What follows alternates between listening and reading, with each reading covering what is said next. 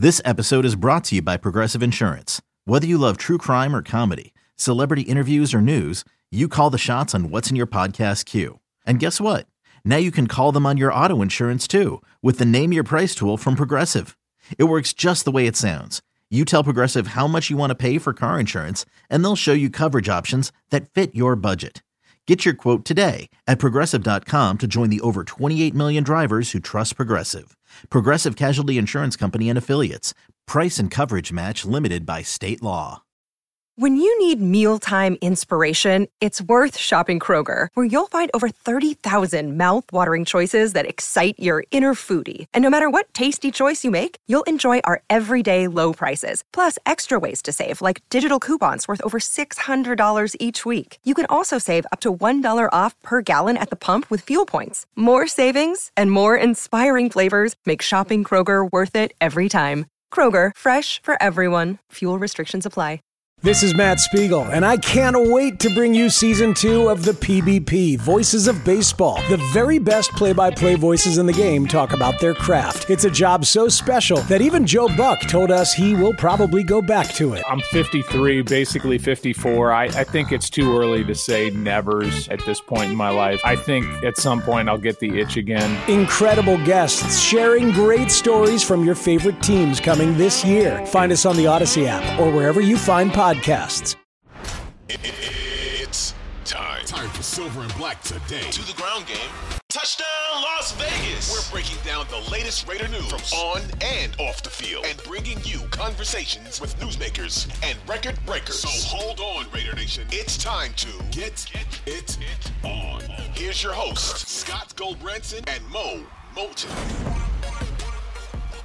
Welcome back. Tuesday edition of Silver and Black today, an Odyssey original podcast where we talk nothing but Las Vegas Raiders. And of course, the aftermath of what was a, just a horrible performance by the Raiders, 24 to nothing losers to the New Orleans Saints on Sunday. We talked about it on the post-game show, and now we talk about it here on our Tuesday edition. And as we do that, always myself and my partner, my co-host here, that is Maurice Moton, Mo Moton. He is the national NFL reporter for Bleacher Report. He's also a Raiders columnist at sportsnaut.com. Follow him on Twitter at Mo Moton, M O E M O T O N, as well. Also, belated happy Halloween. That was yesterday. It was a house of horrors in New Orleans for the Raiders uh, Mo. We haven't had a chance to get your reaction yet, but from the top, we just want to get your overall sense for this game, what impression it left on you, and then we'll get into the rest of this segment, some of the key observations from it, and what it means to this team. But your initial reaction to what you saw after watching the game film, after you covered the entire league on Sunday. The Raiders by far had the worst performance from Sunday's games that I saw and I, and as you said, I, I I take a peek into every game that goes on on Sundays. I'm locked in. Usually, I have my takeaways Sunday night. A lot of people read that column. I appreciate that, but watching the Raiders game irritated me simply because you you have a Saints squad that didn't have their top cornerback in Marshon Lattimore. They didn't have their top two receivers in Michael Thomas, who's a, who's a multi-time All-Pro. They didn't have Jarvis Landry, who I believe is a five-time Pro Bowler. Their offensive line had been hit or miss all season. Their defense going into that game was giving up the second most points league wide. The Raiders didn't cross the 50 yard line until Jarrett Stidham got in in garbage time. That tells you that the performance, I don't, I don't even have a word to describe it. I, have seen people say it's embarrassing. I've seen, I've used the word disgraceful. I don't know what the worst word is, a synonym for the word disgraceful, but there's a word that you can use that's worse than that. I would use that word. And to me, I wouldn't say that the team gave up on McDaniels, but there's something wrong. If you have Devon, now I know Davante Adams had about the flu, but according to Adam Schefter, he was feeling better before the game. I didn't see any ill effects from him during the game. He had one catch for three yards. I know Darren Waller didn't play, but guess what? Josh Jacobs was healthy. Mack Hollins was healthy. Hunter Renfrow was healthy. Foster Moreau was healthy. You had enough to at least score some points on Sunday and didn't do that. And if you didn't score points against a bad defense, you have a problem with those with those players that you have on the roster. Those offensive weapons, you can't get past the 50 yard line. Something has to change. Yeah, and Mo, it's interesting you say that too because we we didn't talk a whole lot Sunday because you were so busy. But a lot of people, including folks who cover the team, immediately, immediately were indicting the defense for their performance. And again, the defense at times early on, I rewatched the game this morning again, and the defense early on actually played okay. This has always been a work in progress defense. Nobody thought this was going to be probably even a top 15 defense or 20 defense, uh, let alone a stellar defense. So they were on the field a lot. I immediately challenged that notion during the game and said, wait a minute. This offense has done nothing and can't stay on the field. You have to play complementary football, Mo. You cannot expect the defense or an offense to carry a team entirely. They both have to do their jobs. And in this case, I was much harder on the offense because, again, they couldn't stay on the field. They couldn't get past the 50. They couldn't get first downs yet again. And everybody looked like they had their thumb up there, you know what? as some people would say, two things can be true. Yes, the defense hasn't played well, didn't play well yesterday. You couldn't contain Kamara, who scored all three of the Saints touchdowns. He's the guy when I'm, I'm guessing when you're in the film room and you're breaking down the Saints offense, he's the one guy you say, we can't let this guy take over the game. And they let him take over the game, of course. so no one is saying that the defense played well, but let's be let, let's look at it this way. Even if the Raiders defense had a decent performance and the Raiders defense held the Saints to 10 points, the Raiders would have still lost the game. You know why? Because they didn't score any points. So it doesn't matter. Even if the defense had played well, unless the defense Mo, pitches a unless the defense pitches a shutout, you're still losing that football game. Yeah. And and that's the thing too. I, I, I continually so and, and I said this on the post game show with Murph and Evan and David. Mo was this heading into this season, the expectations around the defense where I thought where they should be. Hey, look, a lot to prove. You and I talked about it a lot during the summer young defensive backfield, some unproven guys. They brought in some better talent, some more uh, experienced, Duron Harmon, uh, guys like that, along with Nate Hobbs. And so, so you look at that and you say, okay, uh, how are they going to be? We're not sure. There was uncertainty there, right? The defensive front still the issue. On offense, though, outside of the right side of the offensive line, this offense was supposed to be a Super Bowl caliber offense. I mean, that's that's what we heard, right? We heard from fans' expectations, we heard from media expectations, we heard all about how this is the best AFC West, and the Raiders included in that. And that has not materialized. That offense with those weapons, there's absolutely zero excuses. I, I, I've gotten to the point now where we're going to piss off some fans when we talk about this because I don't care anymore. Don't tell me about who had what coach and what systems and tell me about how, well, the line this and the line that. It doesn't matter. Even when the line holds up, there is not execution worthy of a professional football team. And that's where I'll use. You said earlier about you don't know what you, word to use for the performance on Sunday. I would say unprofessional. I don't think those guys came to play. They didn't look like they wanted to play. I agree with you. I don't think anybody quit. But certainly, I sent you a clip of of, of Trevon Moehrig on a play on the touchdown uh, in the first half. It looked like he was jogging towards the end of that play. Now, I get it. A guy's going to there, but you want to see 100% effort. And I don't know what's going on. But as I said, it smells like a fish market in that Raiders locker room. Something just ain't right, Mo. Can we be honest about something? Mm-hmm. And I, I, did, I wanted to say this for the show and not do it on Twitter because I would be answering tweets all day. But when the defense doesn't play well, people have no issues calling out the defense. People have no issues saying, oh, Trevon Moehrig didn't have a good game. Nate Hobbs didn't have a good game. This player didn't have a great game. Patrick Graham needs to do a lot better. And we acknowledge that when a defense doesn't play well and they give up a bunch of points early or they play half of a football game, we're the first ones to say the defense has to be a lot better. And we're not excusing the defense. But what I don't like is when the offense doesn't play well, people are afraid to criticize the offense because Derek Carr's on that side of the ball. So people don't want to people don't want to criticize the offense because they know the conversation is going to sh- shift to Derek Carr. Now, mm-hmm. we when even when the offense doesn't play well, but we feel like Derek Carr had a good game, we often say, okay, this isn't on Derek Carr. Derek Carr did it what he was supposed to do, and the offense didn't execute. Darren Waller dropped passes, or you know, this player didn't run the right route, or the offensive line played poorly. We're we're quick to say that this isn't on Derek Carr. In this case, you have Derek Carr. You gave him an extension. I know there's not in this contract, but you you paid you gave Derek Carr an extension. You acquired Davante Adams, gave him, him an extension. That connection is supposed to be money. What happened? Derek Carr had under under 130 yards, got pulled at the end of the game because the game was out of hand. This is on Derek Carr on the offense. People don't want to say that because they don't want to criticize Derek Carr. They don't want that conversation. But this is on Derek Carr on the offense and Josh McDaniels, of course. Well, and they don't want to lose an argument, right? So, so all the people who don't like Derek Carr, who don't believe in Derek Carr, I'm not talking about the the argumentative wackos who go crazy about Derek Carr and wish him ill will and all that kind of stuff. I'm just talking about people who legitimately like Derek Carr. A lot of these people don't want to give in. They don't want to admit when he doesn't perform well. And you look at the game in New Orleans and you look at what Derek Carr was doing. I, I called it out too, as did others. Hey, he's underthrowing the ball. He's overthrowing the ball. The eh, on on the first drive, the the the, the pass to Mack Hollins was a bad throw. If he hits that throw, it's a touchdown. Okay. So, and then the interception, the bounce off interception into double coverage underthrown. So, so look, you cannot make excuses for that. And I saw people after the game make excuse. Well, he was under pressure the whole game. Yeah, guess what? Every quarterback's under pressure. Okay. And the throws we're talking about, he wasn't under pressure. so so you can't have it both ways like that. And I agree. I think there's a lack of honesty and a lack of admitting when things aren't working well. And I want to talk in the next segment too, specifically about the Derek Carr situation, because you mentioned the contract.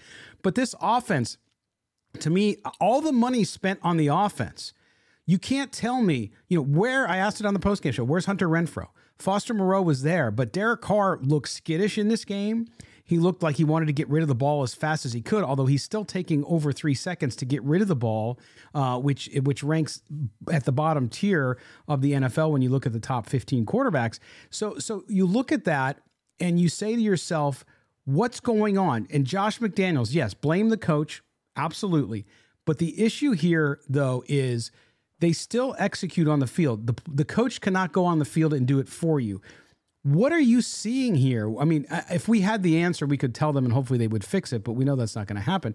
But Mo, you look at this team and and you have to look at the culture that's being built. It's a new regime.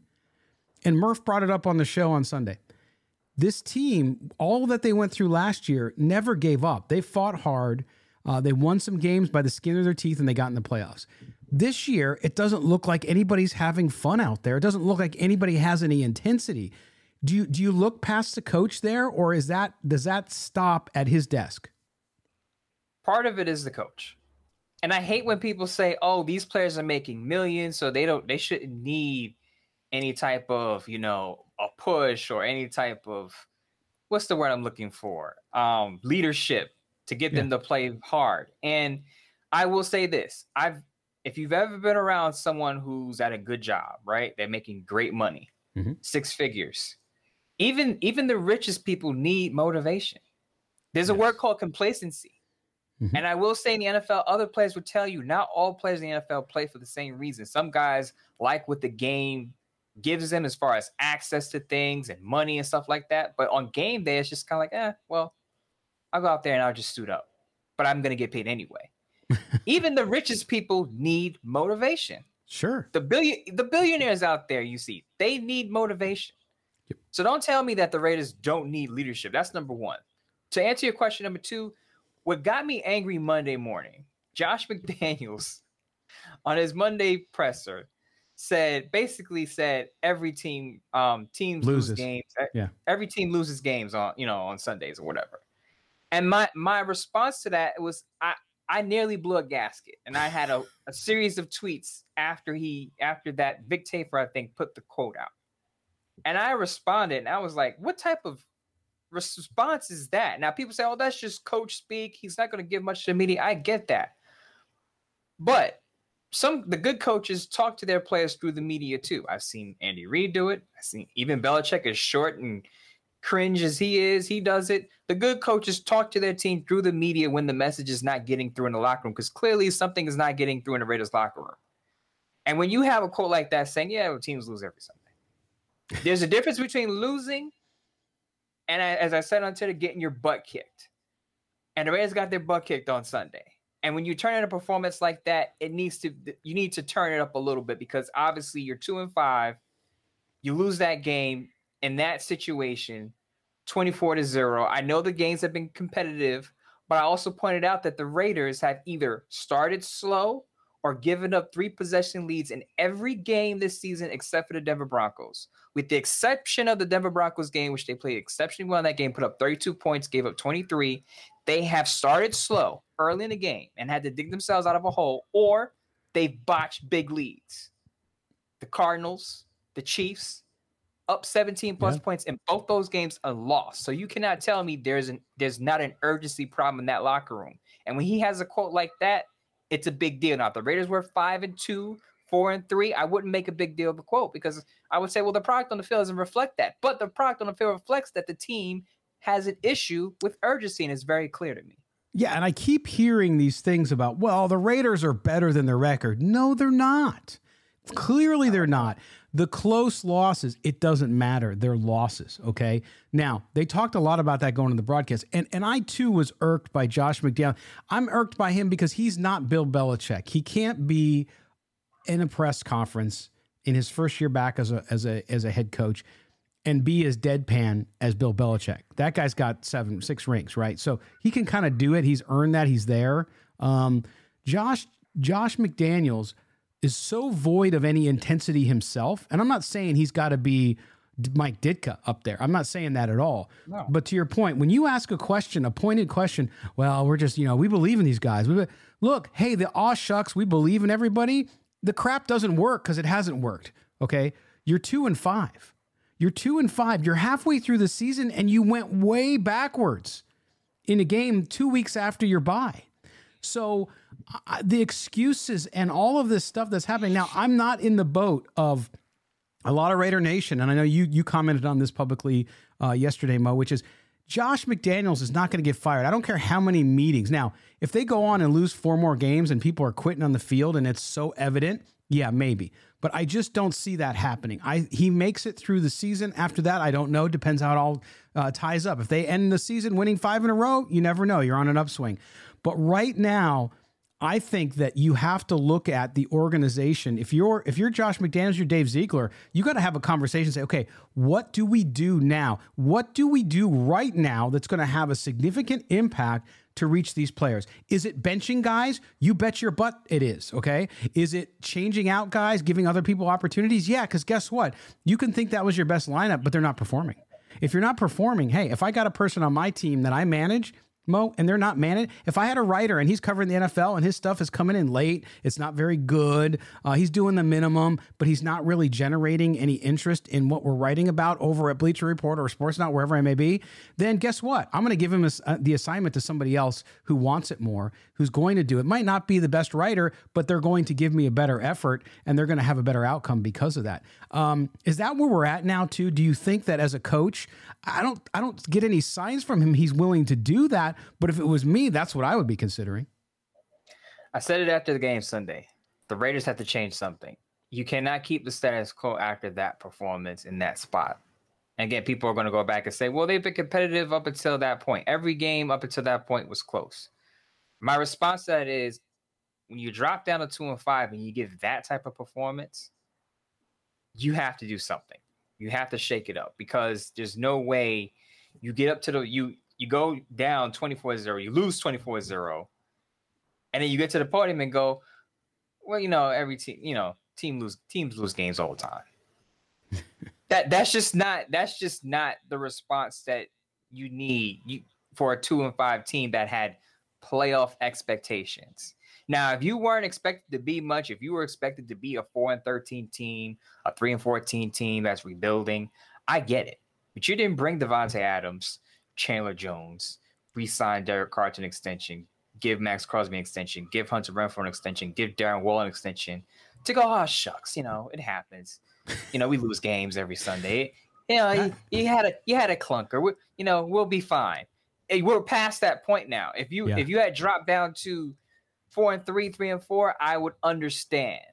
You are now two and five, and at this point, unless you go on some miraculous run and rattle off six wins in a row, you're probably not going to make the playoffs. So you're probably right. gonna you're probably gonna take a step back from last year. And last year you had less talent on the roster than you had significantly less talent mm-hmm. than you had on the roster this year. Now I know schedules are different, but with the talent you have on the roster and the extensions that you gave out, you should be better than two and five. Absolutely. And you brought up the offense, and we're going to save that. We're going to take our first break right now here on Silver and Black today. Uh, and then when we come back, we're going to talk specifically, we're going to dive deeper on the offense. I want to get down to some nitty gritty on that one. Uh, not only are they coming off their worst performance of the season, but there's a lot of question marks there uh, from quarterback to offensive line to play calling, you name it. So we're going to get into that uh, by the way, make sure you, if you don't already subscribe to the podcast, please do that for us. Uh, you can do that wherever you get your podcast just hit uh, subscribe and then turn on the auto download. That way, anytime there's a new show, you will get it right on your phone or your other device, your iPad, and whatever you're listening on. We certainly appreciate that as well. All right, when Mo and I come back, we're going to get into the offense. What's going on with this heavily loaded and invested in offense for the Raiders? It continues to sputter. We'll talk about that next here on Silver and Black today. Don't go anywhere. Hey, Rob Bradford here. I have set out on a mission with my good friends at FanDuel to prove what I have known for some time baseball isn't boring.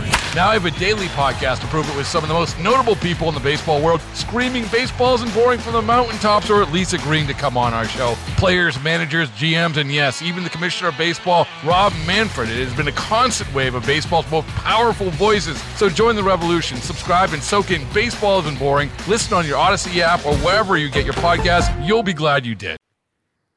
Welcome back, Silver and Black today, an Odyssey original podcast. Thanks for being with us in what was a rough weekend for Raider Nation, which continues to be a rough season yet again for Raider Nation out there. No one I feel worse for than the fans who are so passionate and love their team more than any other, I think, in sports. Mo Moton and Scott Gulbransen back with you. And Mo, we're going to jump in. We talked a lot about the offense in the first, but I want to devote a whole segment to this because when you look at this offense, we from the very get go called out, and this isn't about getting credit. It's just, it was well known. It was obvious that the offensive line was going to struggle. Then we heard from Josh McDaniel. You and I have made fun of it to a certain degree. We thought maybe the last couple weeks, maybe they were proving us wrong. He wanted an eight man rotation, said they had plenty of offensive linemen, plenty of depth, he said during camp, right? Um, and then we see them go out against the Chargers, not play well first couple weeks of the season.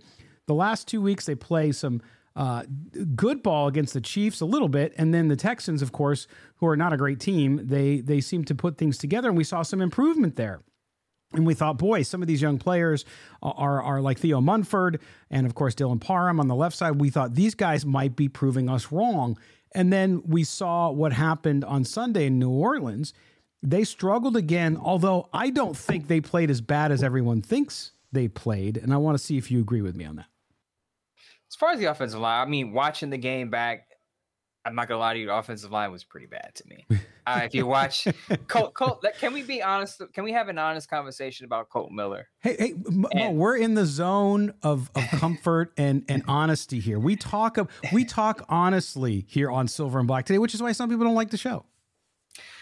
Kolton Miller is a really good offensive tackle, but he has games where he doesn't look so good. He's not a Pro Bowl All Pro tackle because I remember that discussion came up mm-hmm. last, this past off season, the past couple off seasons that you know Roquan that they were saying Roquan they were saying that Kolton Miller is a you know a Pro Bowl All Pro tackle, and I and I paused for a minute. I said he's a really good tackle. He's a BB plus tackle, just like Derek Carr's a BB plus quarterback. You know they have for the most part they're pretty good. But when they're not good, especially when Colt Miller plays against the Chargers, he has to go against Joey Bosa. Yeah. It's not good. He didn't have a good game uh, on Sunday against the Saints. As far as you know how I feel about the right tackle rotation, I, I just feel like the Raiders are mishandling that. I just I just think they should just give the job to Munford and and let him run with it because to me the you, you don't build chemistry by having guys in and out of the lineup, even though it's two guys switching back and forth. Now, Parham had a big penalty. Raiders had momentum at one point in the game. Parham set them back with a penalty. He's a rookie. He's learning on the job. Alex Bars, who I've mentioned a million times on this show, gave up a sack and some pressure. So I, if I were to grade the offensive line, I you know I would give it a D minus. I thought the offensive line struggled, and I think that was part of why Carr was skittish in the pocket. Now I'm not excusing yeah. Carr. He had a bag. He had, he had a terrible game too, but the offensive line didn't do him any favors. But to your point, we talked about this in the offseason. Uh, the Raiders basically trusted their coaching staff to develop an offensive line that a lot of people on paper felt like needed some help, and they decided not to do that.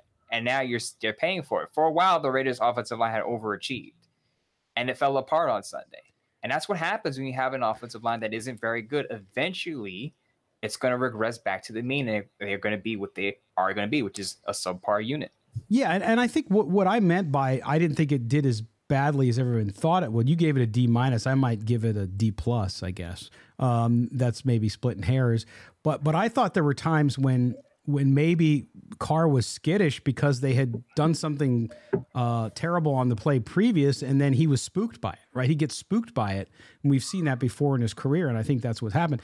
But I want to throw this out at you, Mo, since we're since we're in the the honesty bubble and we're letting it all hang out here on Silver and Black today uh, around this this Raiders team this year and the disappointment we've seen is could I'm I'm having a hard time believing that Josh McDaniels and also Dave Ziegler went into this season actually believing that that offensive line had enough talent for this team to be a playoff run contention team.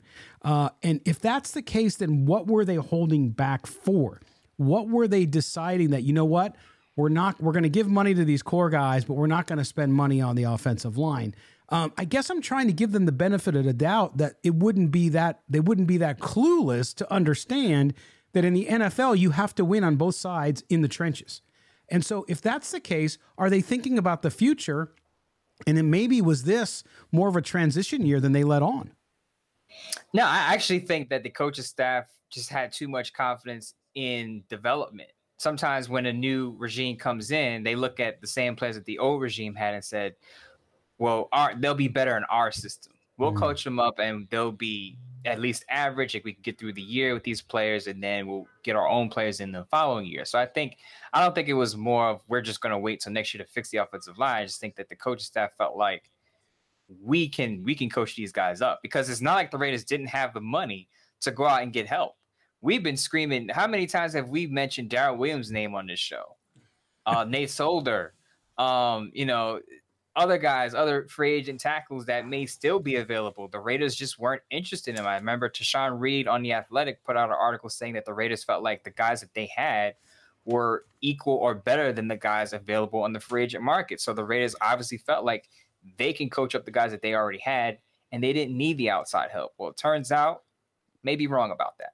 Uh, yeah, I would think so. Um, but it, it, remains, yeah, it, it's a head scratcher because you you you give a guy an extension at quarterback, you give all that money to your core players. That indicates, as we talked about it, that you want to win now.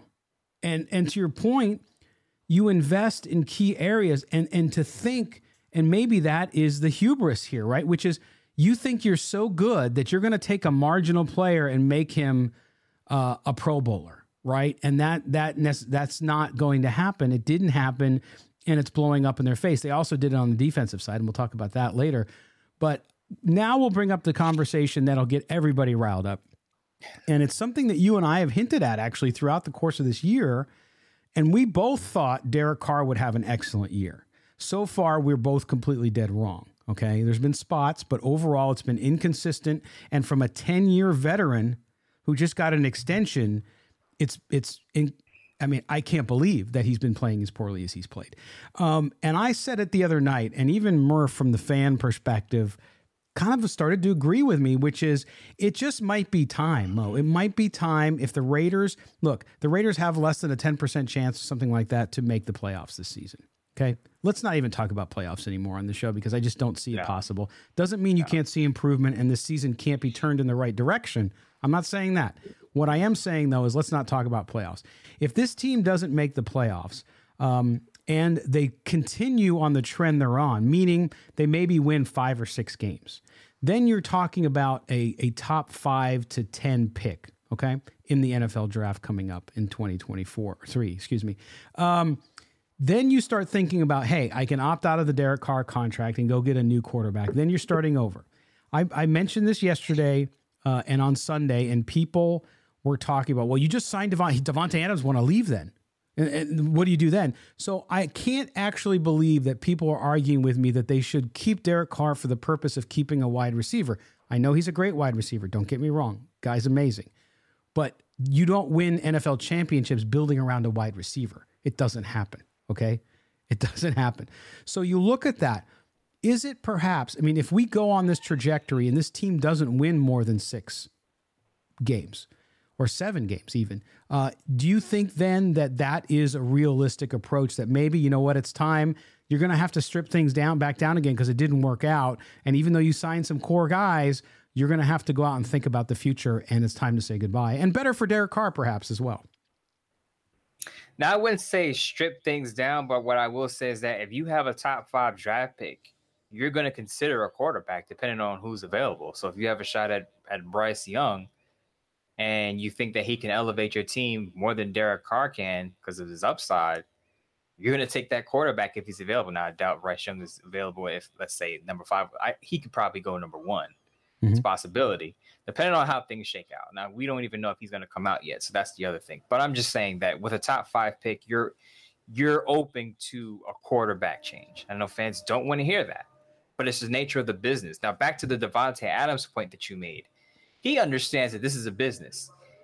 Now, I'm sure that Derek Carr being in Las Vegas played into him wanting to play for the Raiders, right? But he's also said he grew up a Raiders fan.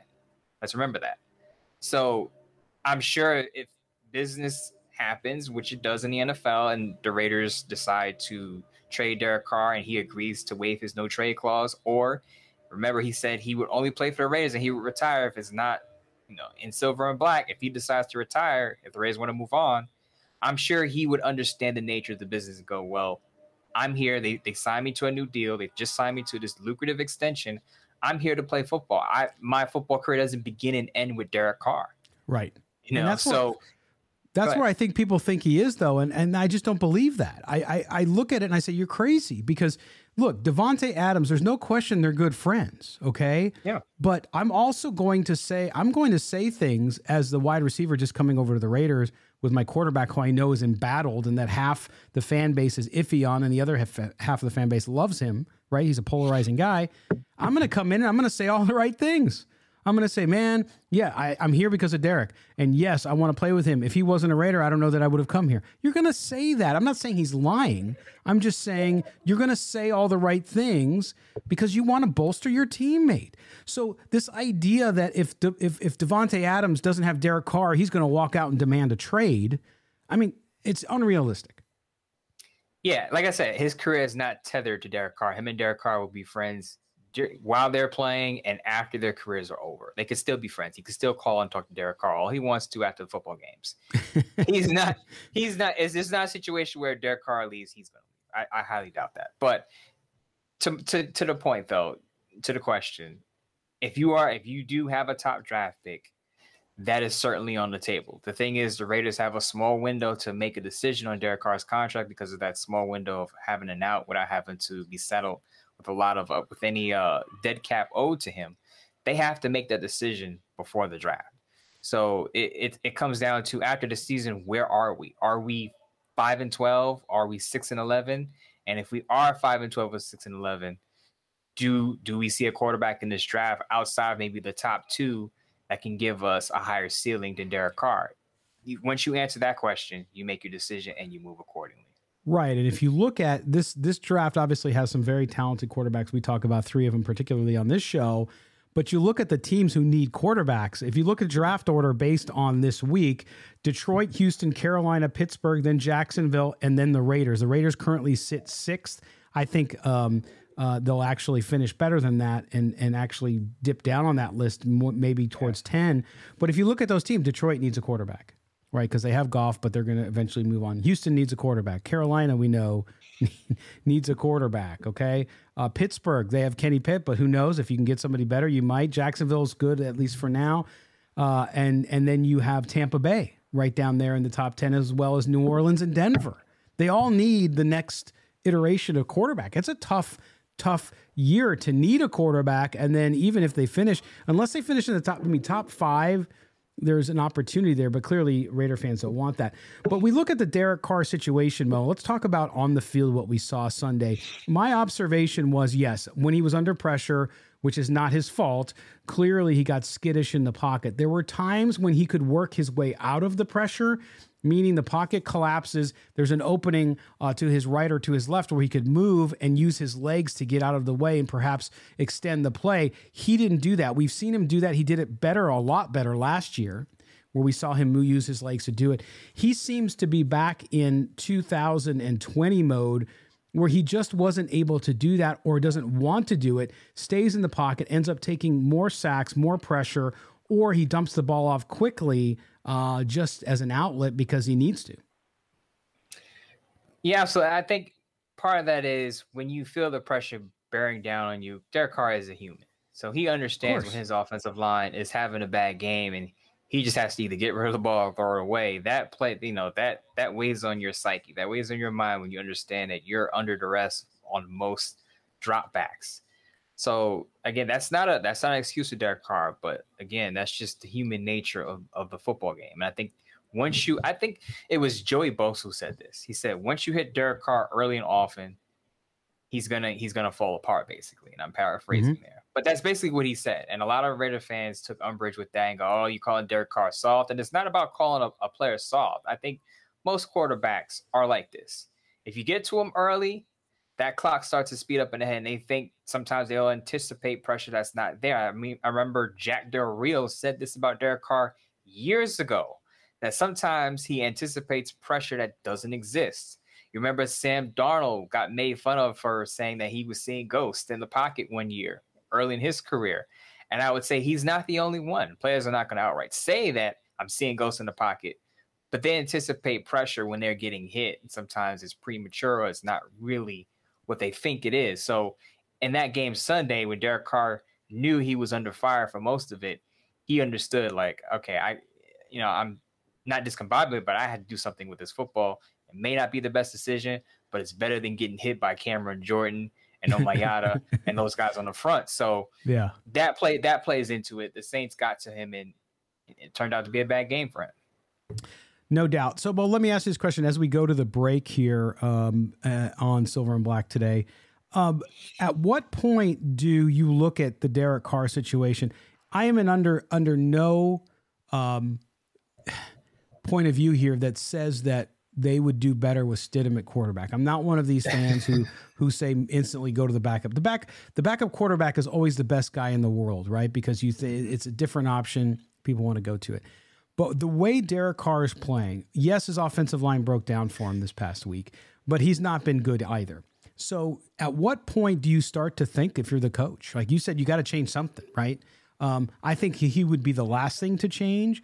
But if he continues to play like he does, um, again, it's a question of confidence. If the coach doesn't have confidence that you're going to lead the team down the field to win offensively, then you pull them. Uh, do you think that we're getting closer to something like that, or do you never see that happening with Derek Carr because of who he is and how he might react? I don't think we're close to that. Raiders fans are are going to cringe, but understand this: they gave Derek Carr a new contract. He has a no trade clause if you if you're benching Derek Carr, basically you're saying we're going to draft a quarterback in April. Yep. Because you're you're not going to win as many games with Jarrett Stidham. I know some delusional fans want to believe that Jarrett Stidham will do a better job than Derek Carr because Jarrett Stidham knows Josh McDaniel's system. You know what Josh? You know what Jarrett Stidham doesn't have? Doesn't have Derek Carr's arm talent. Nope. he does. He's not as good a quarterback as Derek Carr. So even if he knows the system or not, not going to perform as well as Carr. So once you bench Carr, you're basically telling your team, wave the white flag. We're probably going to win four or five games. We're going to draft a new quarterback in the offseason, and we're going to start over at that position. Now, I think it happens if the Raiders get to the end of the season. They're nowhere close to the playoff picture. Let's say late December around Christmas, and they're nowhere near the playoff picture, and there's no hope for them to make the postseason. At that point, then you start to say, okay, let's go with Stidham. Our record is what it is. We struggled this year. We're going to go into the off season with a new outlook at the quarterback spot. Mm-hmm. That's when I think it could happen. Weeks 16, 17, 18. It's not going to happen now because you're even though you're two and five and the playoffs look like a far distant hope right now, it's still the middle of the season. We haven't even hit Thanksgiving yet. They're not yep. going to turn to the backup at this point. Usually, when a team, and I said this on Twitter on Monday, usually when a team has a performance like the Raiders had on Sunday against the Saints, the first thing they do they make roster changes or they fire a position coach. The Lions just fired their DB coach, Aubrey Present on Aubrey Pleasant on Monday. Guess what? The Raiders give up the second highest completion percentage to quarterbacks. They're behind, guess what team? The Detroit Lions, Detroit who have an atrocious secondary. So yeah. the first thing that can happen for the Raiders is they fire their DB coach, they fire some position coach because an area an area on the roster is underperforming. So that's the first thing that happens. And then if the offense continues to struggle after the Saints game, then you'll probably hear talk about Josh McDaniels giving up play calling duties to Mick Lombardi.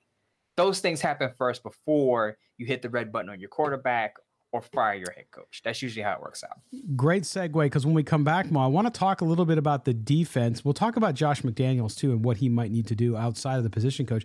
But I also want to talk to, I think, what we, I think some of us maybe overestimated uh, and that was Patrick Graham. Patrick Graham's defense overall uh, has not been good. There's been a lack of, I think, uh, improvement in some areas. How much of that is Patrick Graham? So we'll talk about that when we come back here. You're listening to Silver and Black today, an Odyssey original podcast. Do us a favor, make sure you subscribe wherever you get your podcast. Just hit subscribe, hit the auto download so you never miss a show. Mo and I will be back right after this message. Welcome back to Silver and Black today, an Odyssey original podcast. Thank you guys for subscribing to the show. Wait a minute, you don't subscribe? Are you kidding me? If you don't, make sure you hit subscribe uh, and put on the auto download and help us uh, uh, make sure that you get the latest and greatest of Raiders information here from us. He is Mo Moton. He is the national NFL writer at Bleacher Report, covering the entire league, and he also writes a Raiders column up on sportsnaut.com. You can follow him on Twitter at M O E M O T O N. You can follow me at LV Gully, the show SNB today, and we are an Odyssey original podcast. Okay, Mo, we talked a little bit about position coaches maybe being the first uh, ones to walk the plank off the SS Raider that is sinking mm-hmm. fast.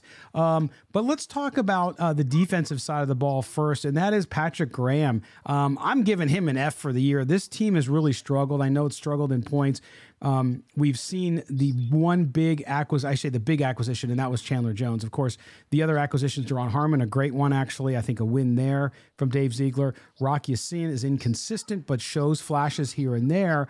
But overall, Patrick Graham's defense just hasn't performed well all the way around. When you look at that hiring and what he was able to do before he got to the Raiders in New York and so on, um, did we maybe over estimate how good and and maybe what Patrick Graham was going to be able to do with the guys he had on the roster? I think when you've had mediocre defenses, as the Raiders have had in past years, you're looking at it as how much worse could it get than what the Raiders have, right? You're like, how how much yeah. worse could it be? You know, this guy can't be any worse than the previous, right? And you look at Patrick Graham's defense, and it's the second worst in the red zone. Secondary, as I said, the pass coverage is giving up the second highest uh, completion rate the quarterbacks this season behind the Detroit Lions, who just fired their DB coach.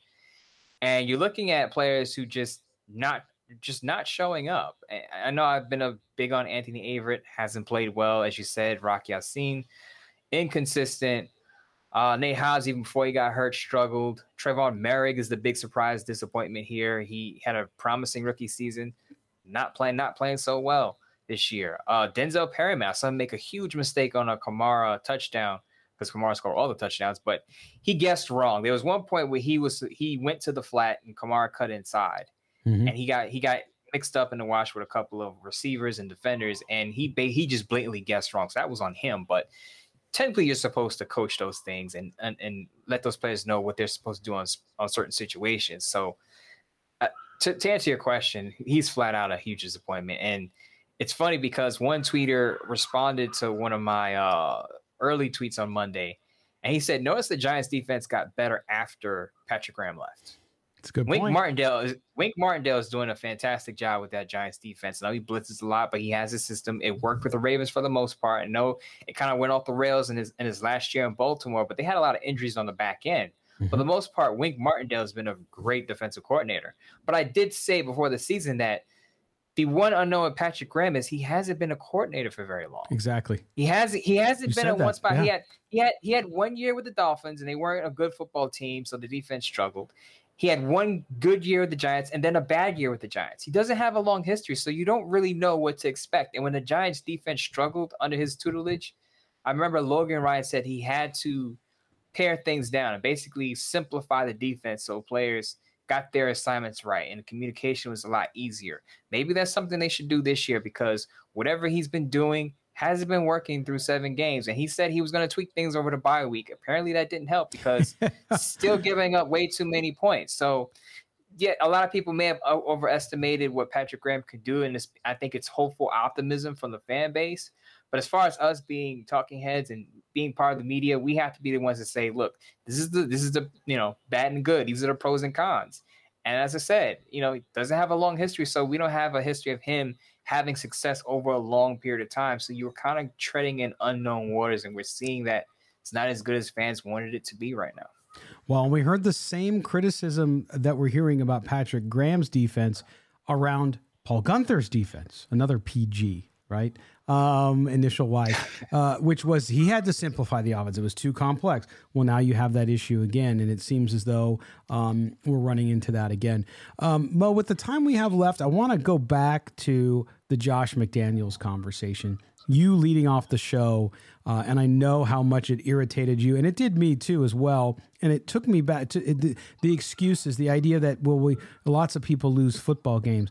Um, they didn't lose twenty four to nothing for and get shut out for the first time in eight years. But but you know you see that there seems to be some sort of lack of awareness uh, for Josh McDaniels on on how to say things, what to how to address uh, not just the media. I mean, not that he doesn't answer the media's questions, he does.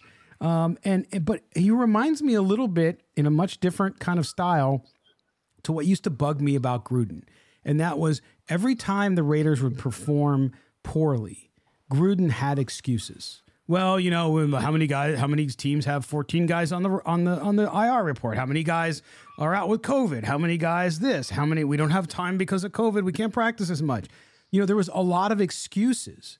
He would say there's no excuse, and then he would make excuses.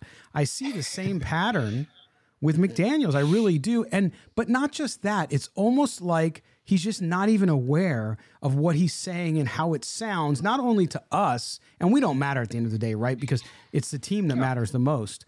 Um, but even to the team, you start to think, and you said it earlier, you know, when you sometimes have to come out and you got to put people on notice publicly right? In a roundabout way. You don't come out and call a guy out by name, but you say, you know what, we got guys in the locker room who don't show up to practice. And you know what, if they don't show up to practice and they don't get on the field and do what they're supposed to do, then we're just going to go with a different option. You know, stuff like that, where in your essence, you might be telling two guys.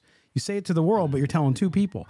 Um, he doesn't seem to be doing any of that. And I don't know what is the panic button time for this guy? Is the panic button when you're in week 15 and you have three wins? I, I, I just don't know or understand where he's at. And it makes it really difficult because everybody wants to fire him. And I understand why. That's an emotional reaction from a fan base who's really upset and had really lofty expectations.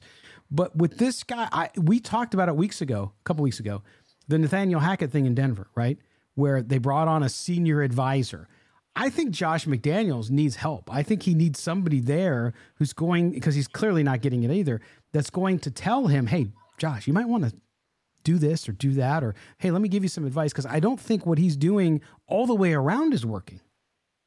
Now let's remember Josh McDaniels is still a young head coach. I know this yeah. is a second stint, but he's still a young head coach who's still learning on the job because he only had two years in Denver. They got they ran him out after two years. so within two years. So um, I, what I also want to say is I don't want to beat up on too much of what Josh McDaniels says at the podium because we're asking these guys to be head coaches and not you know public speakers. Right. But as I said, but even with Gruden, Gruden would call guys out. I remember there was one year where uh, I forgot who it was, but the cornerback position was in flux, and basically, um, someone else, Casey Hay, Casey Hayward, had basically won the job over over it was um Damon Arnette, yep. and I forgot exactly what Gruden said, but during the off season, he said basically it's Casey Hayward's job to lose. Now he didn't say those words exactly, but when he said it was basically Casey Hayward's job, he's putting Damon Arnette on notice. He's not calling names. He's not naming names. Because I'm not asking Josh McDaniels to get up to the podium and call guys out by name. That's not how you handle the situation. No. But you can you can say things subtly and, and send a message to certain guys or one particular player without saying a name, and he'll know that you're talking about him. So that's my point is that when you have a game like that against the Saints where you're completely flat, you may need to call out your team a little bit, not by name, but just in a general sense. Because again, whatever you're doing in the locker room privately is not working, is not getting through. Mm-hmm. So when that doesn't work, you got to go to plan B. You got to do something different to get something better out of your squad. Right. Like going to the podium and saying, look, our offense didn't perform well. Those guys didn't execute. They knew the game plan. They just didn't do it. They could they couldn't execute it. They need to all look in the mirror and figure it out. So there you go. You could be talking about Derek Carr. You could be talking about the offensive line. You could be talking about Foster Moreau. You could be talking about Davante Adam. You could be talking about all those guys or a few of them and do it in a way. So I, I agree with you. I and, and I know he's a quote unquote young head coach technically to your point. He doesn't have a lot of experience. Uh, but at this point, we of course saw the salacious, oh, he's in a meeting with Mark Davis, right? Which y- you expect that. Look, if you have an active yeah. owner, and and uh, John Middlekauff wrote and said, "Hey, Mark Davis used to get in position faces or in the face of position coaches on plane rides in the old days uh, and talk about and and have discussions with them. So uh, his dad used to do the same thing. So so I don't see it as unusual, uh, no. other than it's not acceptable, and the owner's telling the coach it's not acceptable. So again, the the the, the idea that he's going to get fired, I think, is ludicrous. But beside that. Um, if you're Mark Davis now, let's talk about this. If we're in the honesty bubble, Mark Davis has overseen all of this. He he was he did a mea culpa a couple years ago as the team was moving into the new stadium, and he said, "Listen, there were times when I didn't know about football and I didn't tap in the right people. Now I'm tapping into the right people. I'm asking the right people questions. I know what I don't know." Um, he obviously got advised on hiring the two people he hired with Dave Ziegler and with Josh McDaniels. Um, so people are starting to then now look at Mark Davis and say, oh, here we go again. He picks a coach, picks a GM, and we're right back in the same situation.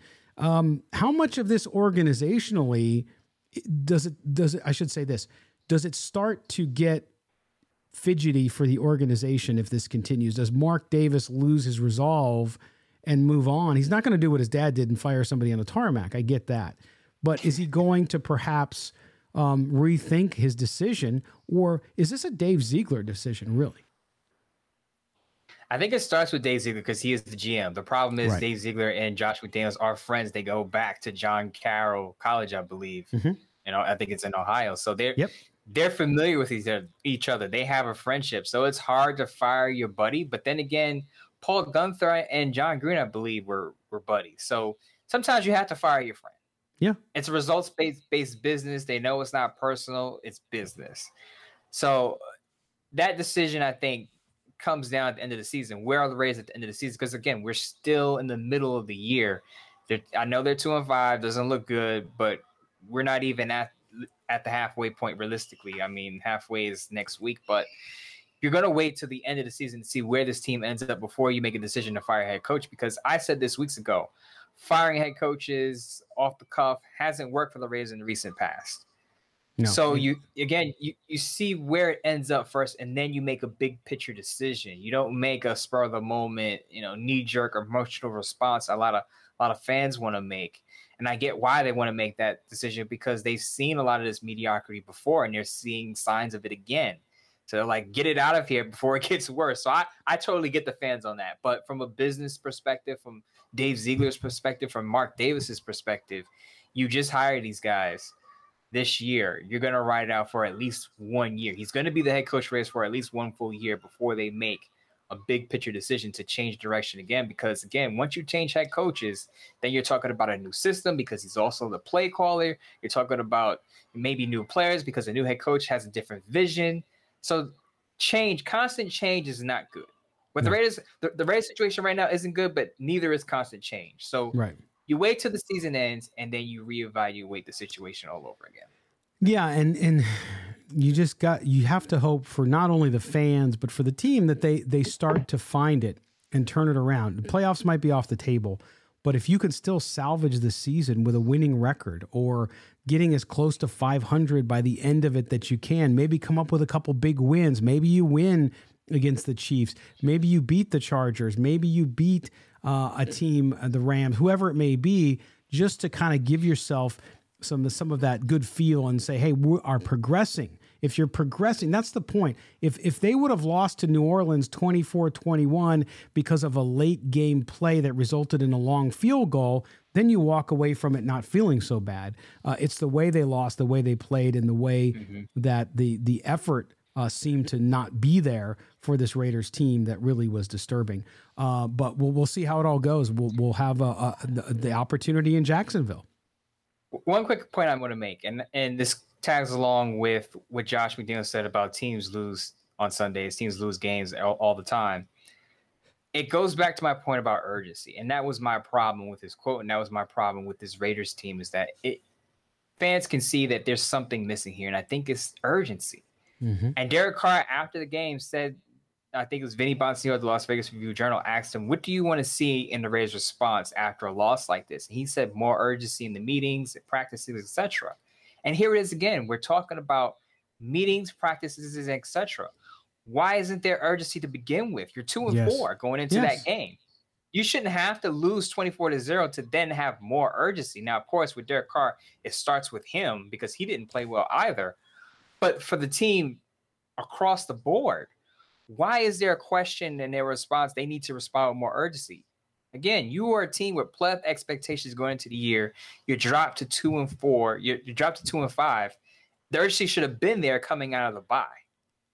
Yeah, and even even national observers are looking at this, and I, I saw it a multitude of of of pundits on Monday, really just sitting there befuddled and saying, "I don't know, I I can't figure it out." They have the talent during really quick during the broadcast, Trent Green said it. He said, "You know, I, I didn't expect the Raiders to get blanked here. I think it was yeah. Kevin Harlan and Trent Green were talking. They were like, "We didn't expect this. We right. we sat out here on the show and said it's going to be a high scoring game. We both predicted the Raiders would win. I'm mm-hmm. sitting there and I'm shocked. I, I, look at the game because, of course, I'm watching multiple games. And I look over and the Raiders are down 17 nothing, and I'm like, what is going on? like I can I can even understand if it was a close game and and they lost in the Saints because the Saints had extra time to prepare and they're just playing their hearts out because their season's kind of on the line because they came into it with a poor record as well. I can get that. But for a Raiders team to go out there and I understand it going to a different time zone, I get that. But so do other teams. They're not the only teams that have to travel across multiple time zones to play other other teams in, in football games. They understood what the what the challenge was. And you yeah. come out there and you don't put up a point and you don't cross the 50 yard line with your starters in the game that's disgraceful. It's it, unacceptable. It really, it really, it is. And and not only that, but they Vic Tafur asked Derek Carr after the game about the urgency question, and he got the standard answer of, "Well, yeah, that's on all of us." And and Vic drilled down and said, "Does that mean you too? I mean, do you, don't you own that?" And he said, "Yeah, I own it." Right now, I would expand a little bit on that, but but he got what he needed from the question, which is there's no hiding from responsibility, no matter who you are on that team, including Derek Carr. Everybody on that team and up to the coaches is responsible for what happened. You can't point fingers. It's on everyone. That's how poor of a performance it was. And so now you have to move forward. Fans, I'm going to lecture you right now. You have to move forward. It's time to move forward. Yes, they got a lot of they got a lot of splaining to do, as they used to say. Um, but at the same time, uh, that's all you can do. You can move forward and, and say, okay, Jacksonville's next. They're staying on the East Coast. They're staying in Florida all week. Uh, let's get ready for this game. So the time zone excuse gone. Uh, and the rest of it will have to come together. But Mo, uh, we'll we'll get into the Jacks the Jacksonville Jaguars game coming up on Thursday as well. Uh, but the trade deadline obviously is later today. If you're listening to us in the morning when this podcast is released, um, the Raiders could be sellers. Uh, I don't think definitely they're going to be buyers. Um, I, am in favor of looking what they can get. If at this point, I mean, a lot of people disagree with the Josh Jacobs opportunity. Maybe if someone comes at you with a third, that might be too high. They could probably uh, get him for less. Uh, but do you expect any movement uh, by the Raiders here as far as selling off some of the talent they do have? I expect movement, but I don't expect any blockbuster moves. Right. Let's say they trade a Divine Deablo because Divine Deablo is low key been a disappointment. Yeah. Not a very good coverage defender. Uh, he was he was I don't want to say picked on, but he's he's given up a lot of yards over the past uh, couple of few games. So I could see a move like that, a, a, player who's not necessarily a household or a big name get moved, but I don't see a blockbuster move either you, way. You don't see Jacobs, maybe you don't think maybe you don't think they're listening to offers for Jacobs where they're at at two and five. Of, of course, a general manager's job is to listen to offers. So I'm sure they're listening to offers for Josh Jacobs, but unless it's something that blows them away because he has been the engine of their offense. Let's be honest, when the Raiders mm-hmm. offense has performed at its best is when Josh Jacobs has been at its best. So trading Josh Jacobs would then kind of indicate that we're taking a step back offensively because again, this guy has helped us get some wins. so yeah. if you're trading him and you're saying, okay, we got Zamir White now, you're saying, okay, not that we're waving the white flag, but we're willing to take that risk of taking a step back to move forward in the future. And now I don't know how that would sit in the locker room, giving up one of your best offensive players. Well, and and I know I'm being Monday morning quarterback here because I I was at, adamant that they should not do a fifth year option on Josh Jacobs, and I, I guess I was wrong to a certain degree because they gave the money instead to Hunter Renfrow, Darren Waller, and Derek Carr and we haven't seen the performance out of either any of those three that we expected so far.